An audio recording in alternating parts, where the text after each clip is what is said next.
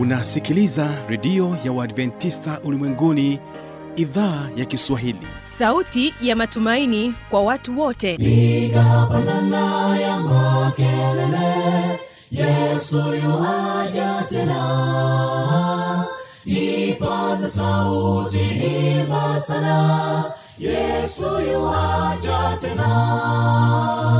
Anakuja anakuja yesu yuaja tena. Hii ni sauti ya matumaini kwa watu wote. Inayokujia kupitia redio ya Waadventista ulimwenguni awr toka kila kona ya dunia tunasikia vita njaa maafa. Hivyo washiria marejeo ya mwokozi. Piga panda ewe mlinzi yesu yuwaja tena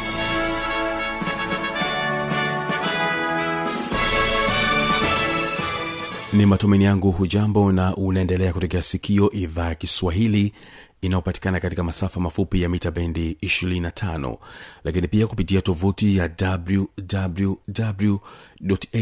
wwwawrrg mpendwa msikilizaji karibu tena katika mfululizo wa mahubiri yetu ambayo yana neno kuu linalosema kwamba tumaini katika ulimwengu wenye changamoto. Mimi ni mtangazaji wako mjoli wako fanuel lakini utakuwa naye mchungaji godlivin gesi.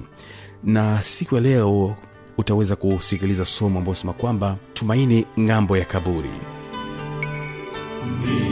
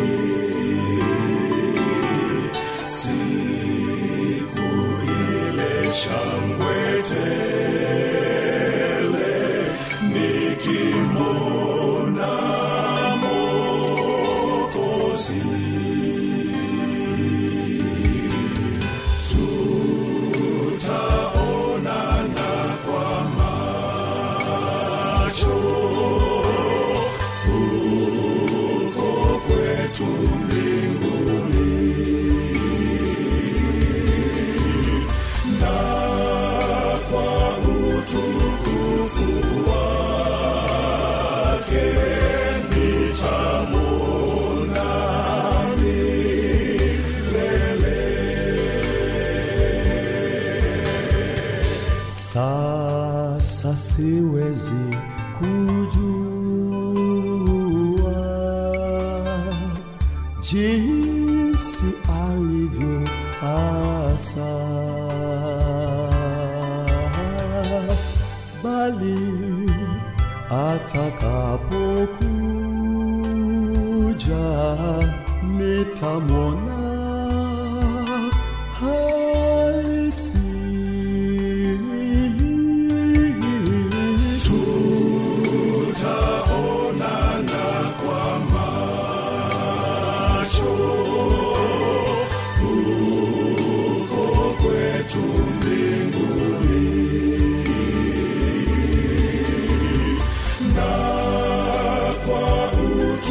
Mbele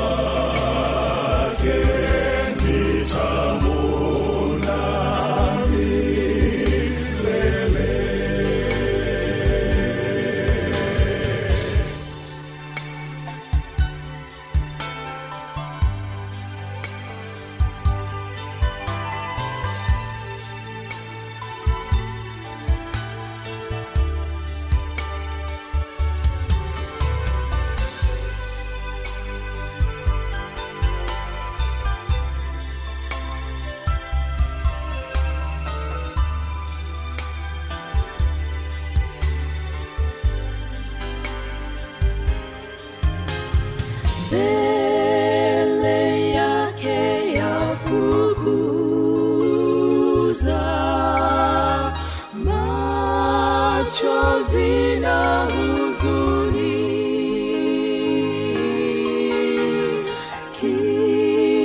Kipotovu kitanyosha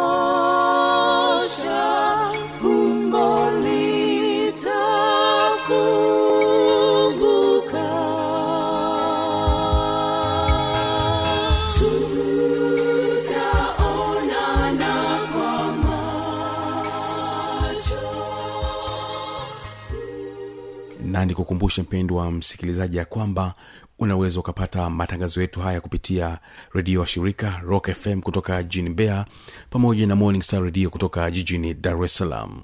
Na kwa sasa basi mpendo wa msikilizaji nipende kumkaribisha mchungaji godliven gesi tumaini ng'ambo ya kaburi. bwana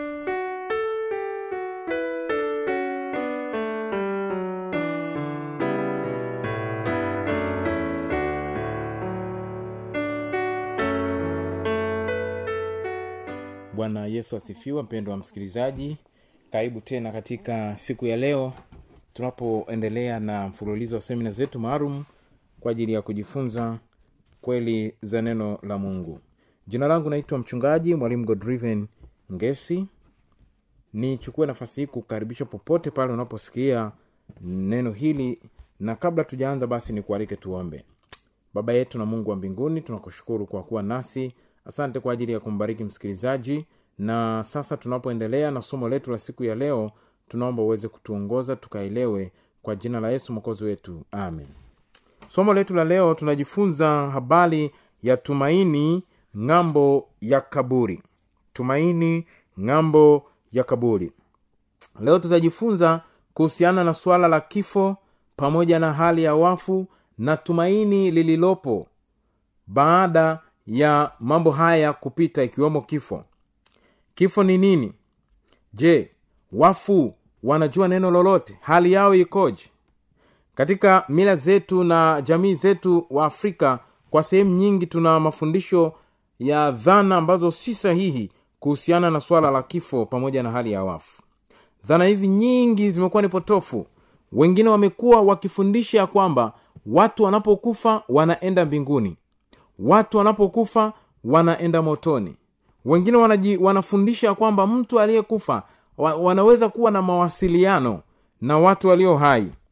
Leo tunahitaji tuangalie jinsi neno la mungu linavyotuambia kuhusu swala la kifo lakini pia hali ya wafu. Ili tuweze kufahamu kifo lazima kwanza tuangalie nini maana yake. Kifo maana yake ni ma, labda kabla ya kuangalia maana ya kifo tuangalie kwanza maana ya uhai maana kifo ni kinyume cha uhai. Uhai maana yake ni mavumbi kujumlisha pumzi ya mungu. Na hii ipo katika kitabu cha mwanzo sura ya pili fungu la saba. Mwanzo mbili fungu la saba. Neno la mungu linasema hivi bwana mungu akamfanya mtu kwa mavumbi ya ardhi akampulizia puani pumzi ya uhai. Mtu akawa nafsi hai. Zingatia maneno haya mtu ndiye anayeitwa nafsi hai. Na mtu huyu au nafsi hai hii ni mjumuiko wa pumzi ya mungu pamoja na mavumbi ya ardhi. Zingatia neno hili mtu akawa nafsi hai. Sio mtu akawa na nafsi hai. Yaani ana nafsi ndani yake. Mtu mwenyewe ndiyo nafsi hai. Kwa hiyo tafsiri ya uhai maana yake ni mavumbi kujumlisha pumzi ya mungu. Ndo unapata nafsi hai kwa hivyo kifo maana yake nini? Kifo maana yake ni mavumbi ya ardhi utoe pumzi ya mungu. Ndo unakuta kifo.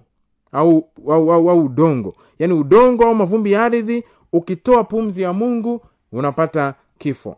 Mhubiri kumi na mbili fungu la saba anasema hivi nayo mavumbi kuirudia nchi kama yalivyokuwa nayo roho yaani pumzi kumrudia mungu aliyeitoa. Nitafafanua kwa nini nimesema pumzi mavumbi kuirudia nchi na roho kuiru, kumrudia mungu. Hapa ametumia neno roho.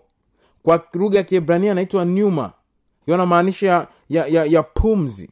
Pumzi. Kama tulivyoona pale mwanzo ya kwamba mwanadamu ni udongo kujumisha pumzi ya mungu. Kwa hiyo udongo unapoirudia ardhi ile pumzi inamrudia mungu. Ndo ametumia lugha roho. Ukisoma ayubu ishirina saba fungu la tatu anasema kwa kuwa uhai wangu ukali mzima ndani yangu na roho ya mungu ii katika pua yangu. Yaani pumzi ya mungu ii katika pua yangu. Kwa sababu mimi nikiwa mzima wewe ukiwa mzima pumzi ya mungu iko ndani yako pumzi ya mungu iko ndani yangu na ndio inayonifanya niwe hai. Roho inayozungumzwa hapa ni pumzi. Na wala si king, kitu kingine chochote. Kuna watu ambao wamekuwa wakipum- waki, wakifundisha watu ya kwamba ndani ya mwanadamu kuna roho kitu fulani ambacho mwanadamu akifa hicho kitu kinatoka. Si kweli. Mwanadamu aliumbwa ni mjumuiko wa vitu viwili ambavyo vinamfanya awe hai. Ni mavumbi ya ardhi pamoja na pumzi ya mungu. Kwa hiyo mtu anapokufa pumzi inamrudia mungu na yale mavumbi yanarudia udongo kama ilivyokuwa hapo mwanzo. Na hiyo ndiyo maana halisi ya kifo. Wala hamna tafsiri nyingine. Hakuna kwamba mtu anakufa na roho yake inatoka. Kwa hiyo inaenda mbinguni au roho yake inaenda mahali pa motoni kama akiwa ni mwovu mpaka watu fulani wamwombee ili hiyo roho iamie peponi. Hapana. Mwanadamu ameumbwa na pumzi kujumlisha udongo. Kwa hiyo pumzi ya mungu inapotoka ule udongo unairudia ardhi. Sasa fahamu mambo yafuatayo ya muhimu kuhusu hali ya wafu. Mambo yafuatayo ya muhimu kuhusu hali ya wafu. Jambo la kwanza wafu hawamsifu mungu. Wafu hawamsifu mungu. Zaburi 115 fungu la 17 neno la mungu linasema sio wafu wamsifuo bwana. Watu waliokufa hawawezi kumsifu mungu. Ndiyo maana wewe mwanadamu mimi mwanadamu ningali hai napaswa nimsifu mungu wakati ningali mzima ukisha kufa habari zako habari zangu zinakuwa zimeishia hapo. Sipati nafasi nyingine tena ya kumsifu bwana wala kumwabudu mungu. Kwa hiyo wafu hawamsifu bwana. Hilo unapaswa ulielewe. Ndiyo maana unatakiwa umsifu bwana sasa ungali uhai wakati ambapo bado ungali hai. Jambo la pili kwa habari ya hali ya wafu. Hawana ha, wafu hawamkumbuki mungu wala kumshukuru zaburi sita fungu la tano. Neno la mungu linasema maana mautini hapana kumbukumbu lako. Katika kuzimu ni nani atakaye kushukuru? Kwa hiyo wafu hawamsifu mungu hawamshukuru mungu na wala hawana kumbukumbu lolote. Jambo la tatu. Wafu hawajui neno lolote. Mhubiri tisa fungu la tano na la sita. Kwa sababu walio hai wanajua kwamba watakufa lakini wafu hawajui neno lolote wala hawana ijara tena maana kumbukumbu lao limesahauliwa. Mapenzi yao na machukizo yao na usuda yao imepotea yote pamoja wala hawana sehemu katika hawana sehemu tena katika jambo lolote lililofanyika chini ya jua. Kwa hiyo wafu hawajui neno lolote. Mtu akifa hawezi kuongea. Mtu akifa hawezi kuwasiliana na wewe. Utaniambia kuna watu ambao wamekuwa wanawasiliana na ndugu zao pengine wanadai ni waliokufa. Sikiliza vizuri kwa makini kwenye mafungu ya hapo mbele utagundua kwamba si ndugu zao bali ni vitu vingine kabisa tofauti ambavyo ni hatari. Kwa hiyo wafu hawajui neno lolote. Jambo la nne wafu hawaendi mbinguni yaani peponi wala hawaendi motoni kuna watu wanafundisha watu kwamba mtu akifa kama alikuwa na dhambi anaenda motoni. Mpaka ndugu zake wamwombee watoe pesa kwa wachungaji au kwa viongozi wa dini wamwombee na ndugu yao huyo ahame kutoka motoni aingie mbinguni. Ukiwa hai mkumbuke mungu msifu mungu. Ukifa hautaweza kufanya mambo hayo.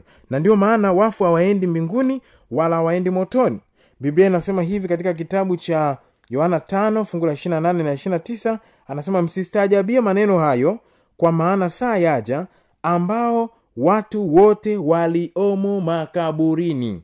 Watu waliokufa wamo makaburini mwao. Na wanafanya nini? Wanasubilia sauti ya yesu.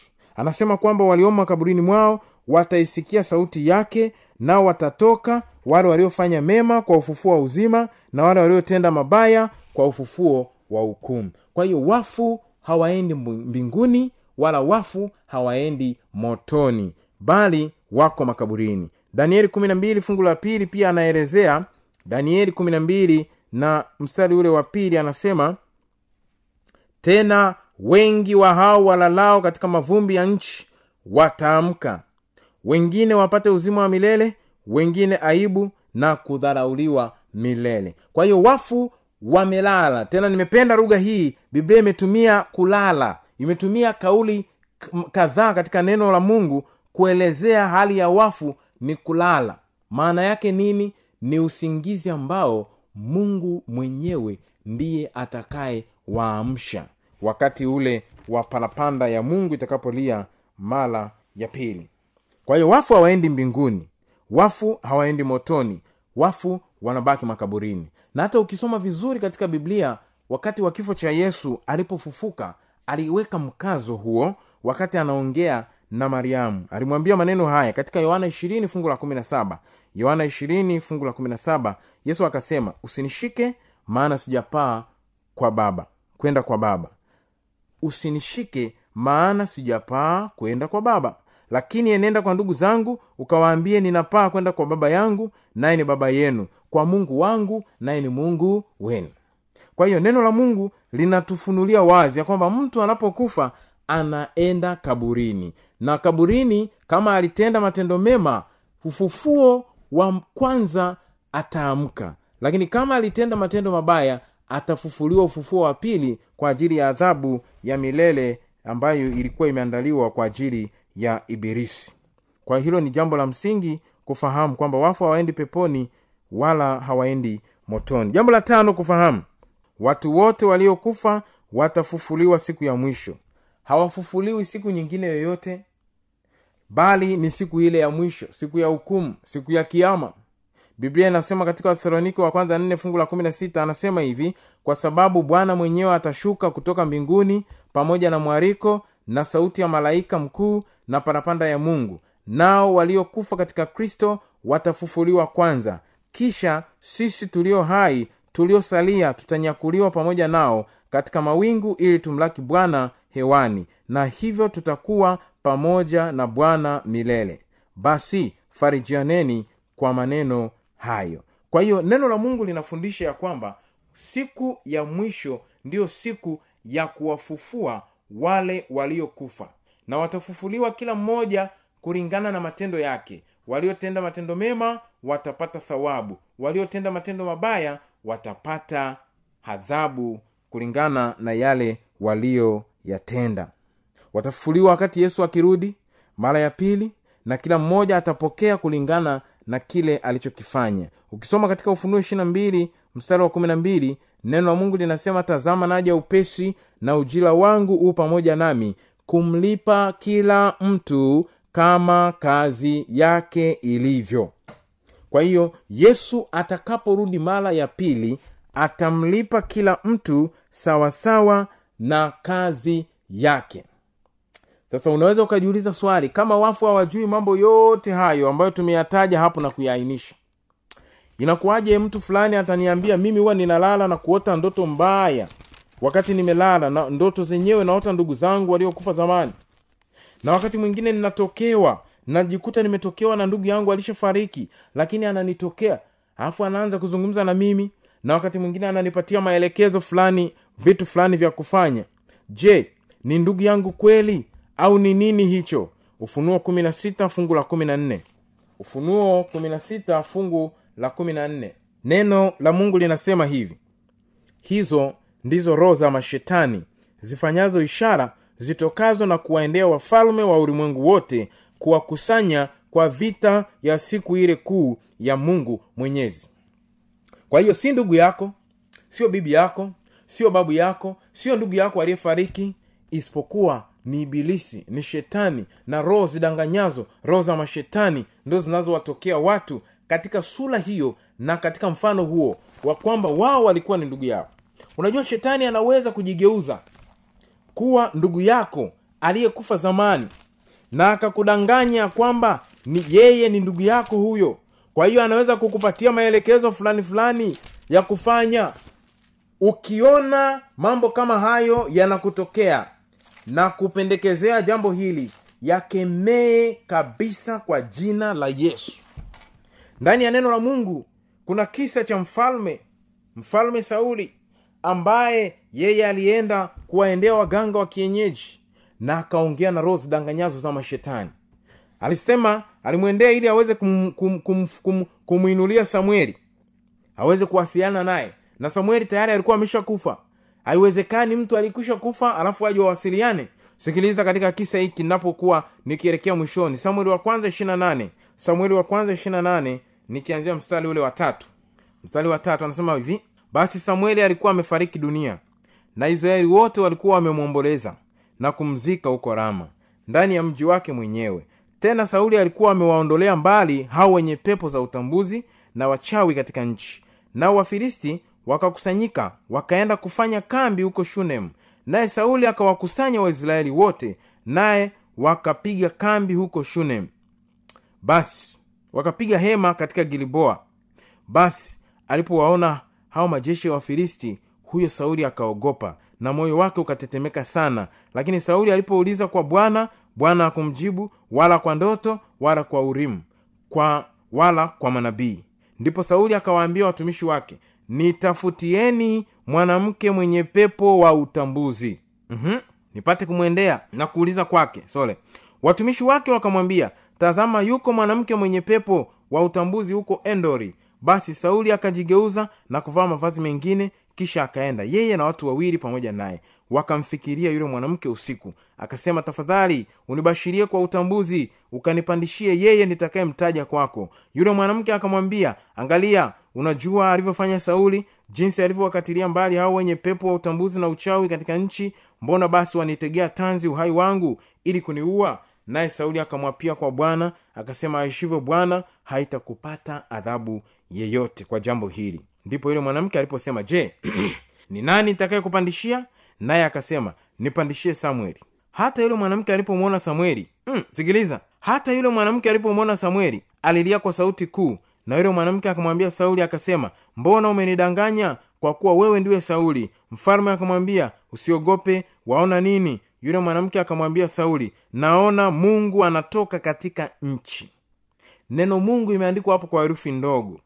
Naye akamuuliza ni mfano wa nini? Akajibu ni mzee anazuka naye amefunikwa vazi. Basi sauli akatambua ya kwamba ndiye samueli mwenyewe akainama uso wake mpaka nchi akasujudu. Ndipo samueli akamwambia sauli sikiliza neno la mungu linasema samueli alikuwa ameshakufa lakini hapa yule mzee aliyezuka ule mzuka ambayo ilikuwa ni pepo ni roho za mashetani anasema likaanza kuongea. Ndipo samueli akamwambia sauli mbona umenitaabisha mimi hata kunipandisha juu? Sauli akajibu mimi nimetaabika sana kwa kuwa hao wafilisti wananifanyia vita naye mungu ameniacha ukiendelea kusoma hicho hicho kisa sauli anaongea na pepo. Hatari kubwa sana. Mtu aliyekufa hajui neno lolote. Mtu aliyekufa hawezi kuwasiliana na wale walio hai. Hajui neno lolote. Mpendwa msikilizaji ikiwa uliwahi kuota ndoto za watu waliokufa nataka nikutie moyo kemea roho hizo kwa jina la yesu ikiwa uliona watu fulani walishakufa zamani wanazuka wanakutokea kemea kwa jina la yesu roho hizo. Kwa sababu huyo ni shetani anayekuwinda akitamani akuangamize. Nataka nikutie moyo siku ya leo taomba ombi maalum kwa ajili ya wale ambao wamepitia changamoto kama hizi ikiwa uliota mandoto ya watu waliokufa zamani na ikiwa ulikuwa ukitokewa na, na, na, na ndugu zako ambao walikufa zamani unaona wanakutokea na wanakupa ma, maelekezo ya vitu vya kufanya nataka nikuombee ili mungu akuweke huru na mapepo hayo yasitokee tena kwa jina la yesu. Kwa hivyo tumetambua ya kwamba wafu hawajui neno lolote. Wafu hawawezi kumsifu mungu. Wafu hawaendi mbinguni. Wafu hawaendi motoni. Wafu hawajui neno lolote wanalala kaburini wakisubiri parapanda ya mungu itakaporia lakini pia mwanadamu anapokufa pumzi ndio inayotoka. Sio roho ndani yake hamna kitu fulani kinaitwa roho. Na mwanadamu anapokufa hawezi kuzuka tena akawasiliana na wale walio hai. Kinachozuka ni roho za mashetani. Ni shetani yuko kazini akitaka kuangamiza watu na kuwatoa katika njia takatifu ya bwana. Mungu akubariki sana na bariki maneno haya kwa jina la yesu amen. Nakwenda kuomba kwa ajili yako mpendwa msikilizaji. Baba yetu na mungu mtakatifu ishie juu mbinguni tunakushukuru sana kwa ajili ya siku hii ya leo. Asante kwa kutupa nafasi ya kujifunza neno lako. Asante kwa kumsaidia msikilizaji kuweza kujifunza na kufahamu ukweli huu adimu ambao haufundishwi kwa sana katika nyumba za ibada na sehemu zingine zote lakini hapa amepata nafasi ya kufahamu ukweli wa neno la mungu ya kwamba wafu hawajui neno lolote. Na hivyo wale wanaozuka wanaowatokea iwe ni katika ndoto iwe ni katika uhalisia yale ni mapepo ni roho zidanganyazo za mashetani.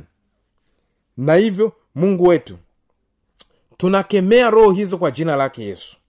Tunaomba zisiweze kuwarudia tena wale ambao wamekuwa zikiwatokea na ikiwa kuna mmoja wako wawili ambao wamekuwa wakitokewa na roho za mashetani wanatokewa na watu ndugu zao ambao walikufa zamani wakati mwingine wengine wanalala wanaota ndoto za watu waliokufa zamani mungu ninakusihi kwa mamlaka ya jina la yesu kemea ndoto hizo na ukemee mashetani hayo. Na msikilizaji huyu ambaye leo anayatoa maisha yake kwa yesu ninaomba kuanzia leo mandoto hayo yakakome kwa jina lake yesu yakakome kwa jina lake yesu na akaanze maisha mapya na jina lako likapate kutukuzwa. Asante kwa kuwa umemweka huru na asante kwa kutufundisha kweli. Tusaidie tuamini ukweli wa neno lako ya kwamba watu waliokufa hawajui neno lolote. Tusaidie turekebishe maisha yetu. Mara ya pili tupate nafasi ya kuurithi uzima wa milele. Asante mungu wetu kwa kuwa tunaomba kwa jina la yesu mwokozi wetu.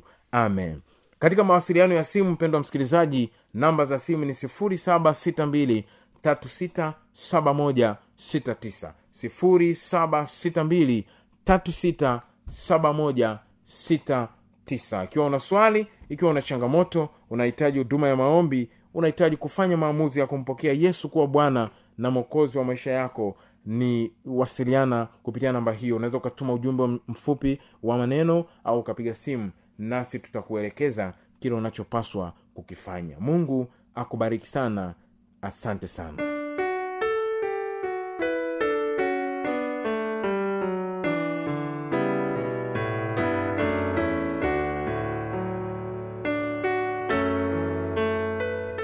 Inawezekana ukawa na changamoto mbalimbali. Swali tujuze kupitia anwani hapa ifuatayo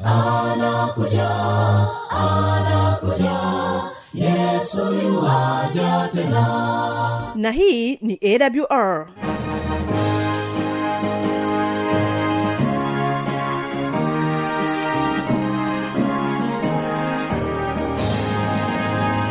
redio adventista ulimwenguni awr sanduku la posta 172 morogoro tanzania. Anwani ya barua pepe ni kiswahili at awr org. Namba ya mawasiliano simu ya kiganjani 653 570814 na pia unaweza kuwasiliana nasi na idhaa ya maasai kwa nambari 769986355 ukiwa nje ya tanzania kumbuka kuanza na namba kiunganishi alama ya kujumlisha 255 unaweza kutoa maoni yako kwa njia ya facebook kwa jina la awr tanzania